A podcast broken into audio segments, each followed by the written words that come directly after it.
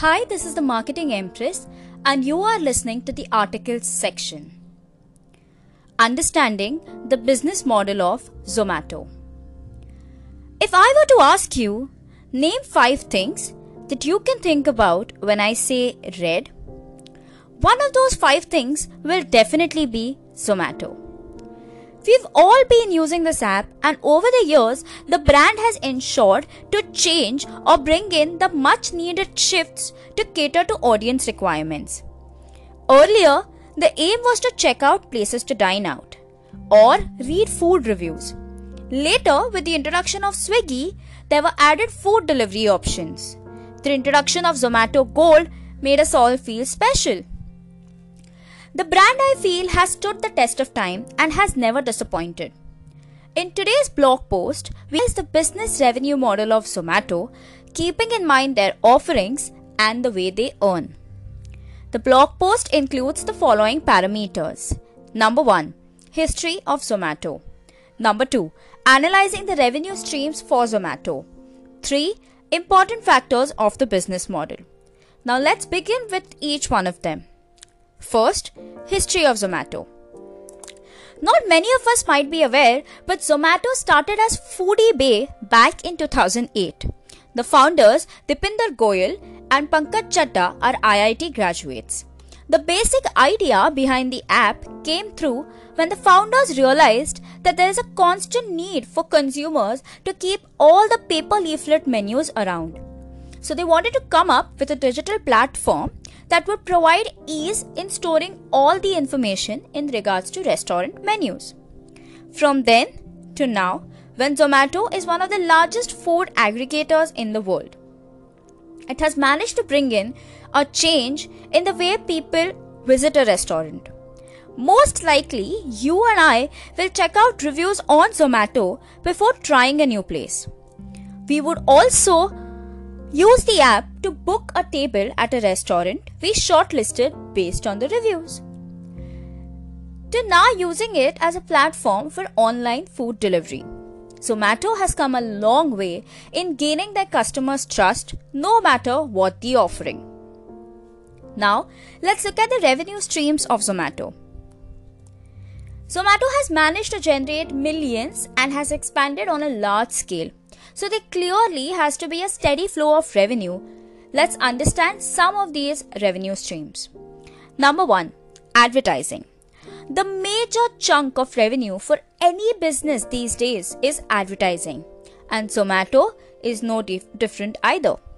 So, Zomato until recently was only used as a directory for restaurant listings. But now, the app is used for food ordering as well. So, it provides an option for the restaurants to advertise on the app. You might have come across these banner ads on the app. Those are advertised. In fact, Zomato earns 50 to 70% of its revenues just through this. It also provides the restaurants with an option to place the restaurants higher up in the list. Even that is paid for. Second, food delivery. Zomato charges a fixed commission to all the restaurants from where customer place an order. So the prices that you are charged take into account both the cost to the restaurant and the commission earned by Zomato. Next, restaurant listing.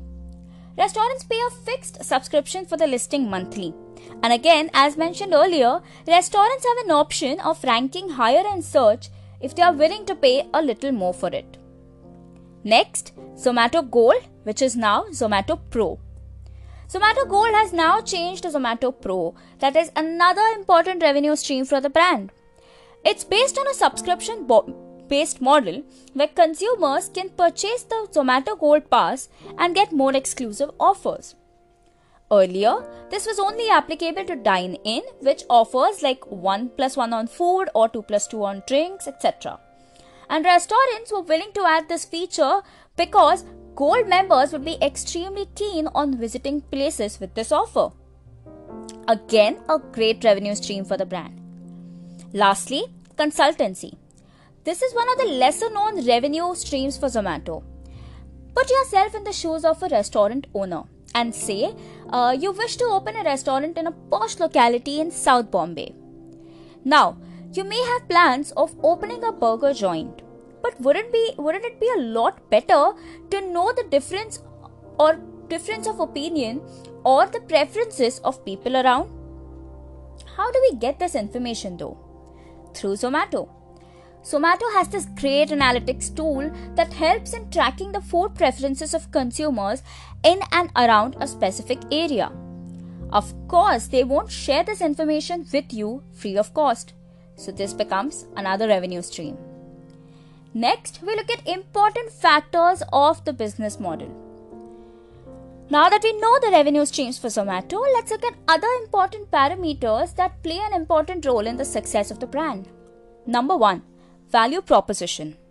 One of the most important factors that have worked in the favor of Zomato is its value proposition. It's a one stop solution for both restaurants as well as food lovers. Zomato does enjoy some advantages given the first mover advantage. But it's also the only medium that provides ratings, reviews, etc. when it comes to restaurants. So, even if with food delivery, they might face tough competition from Swiggy. For these specific things, Zomato is your only bet. Next, customer relationships. Ratings and reviews provide a great opportunity to build customer relationships. You may not have realized this, but especially while using Zomato, the main focus is around buying or visiting the highest rated restaurants.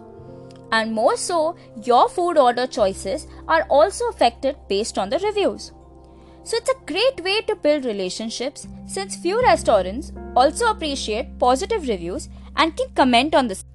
Lastly, customer segments. One of the most crucial factors that aid the business model of Zomato is the varied customer segments. We have restaurants catering to various areas, various price points, various cuisines, so they are targeting various customer segments. With this wider reach, the brand is bound to have a successful business model.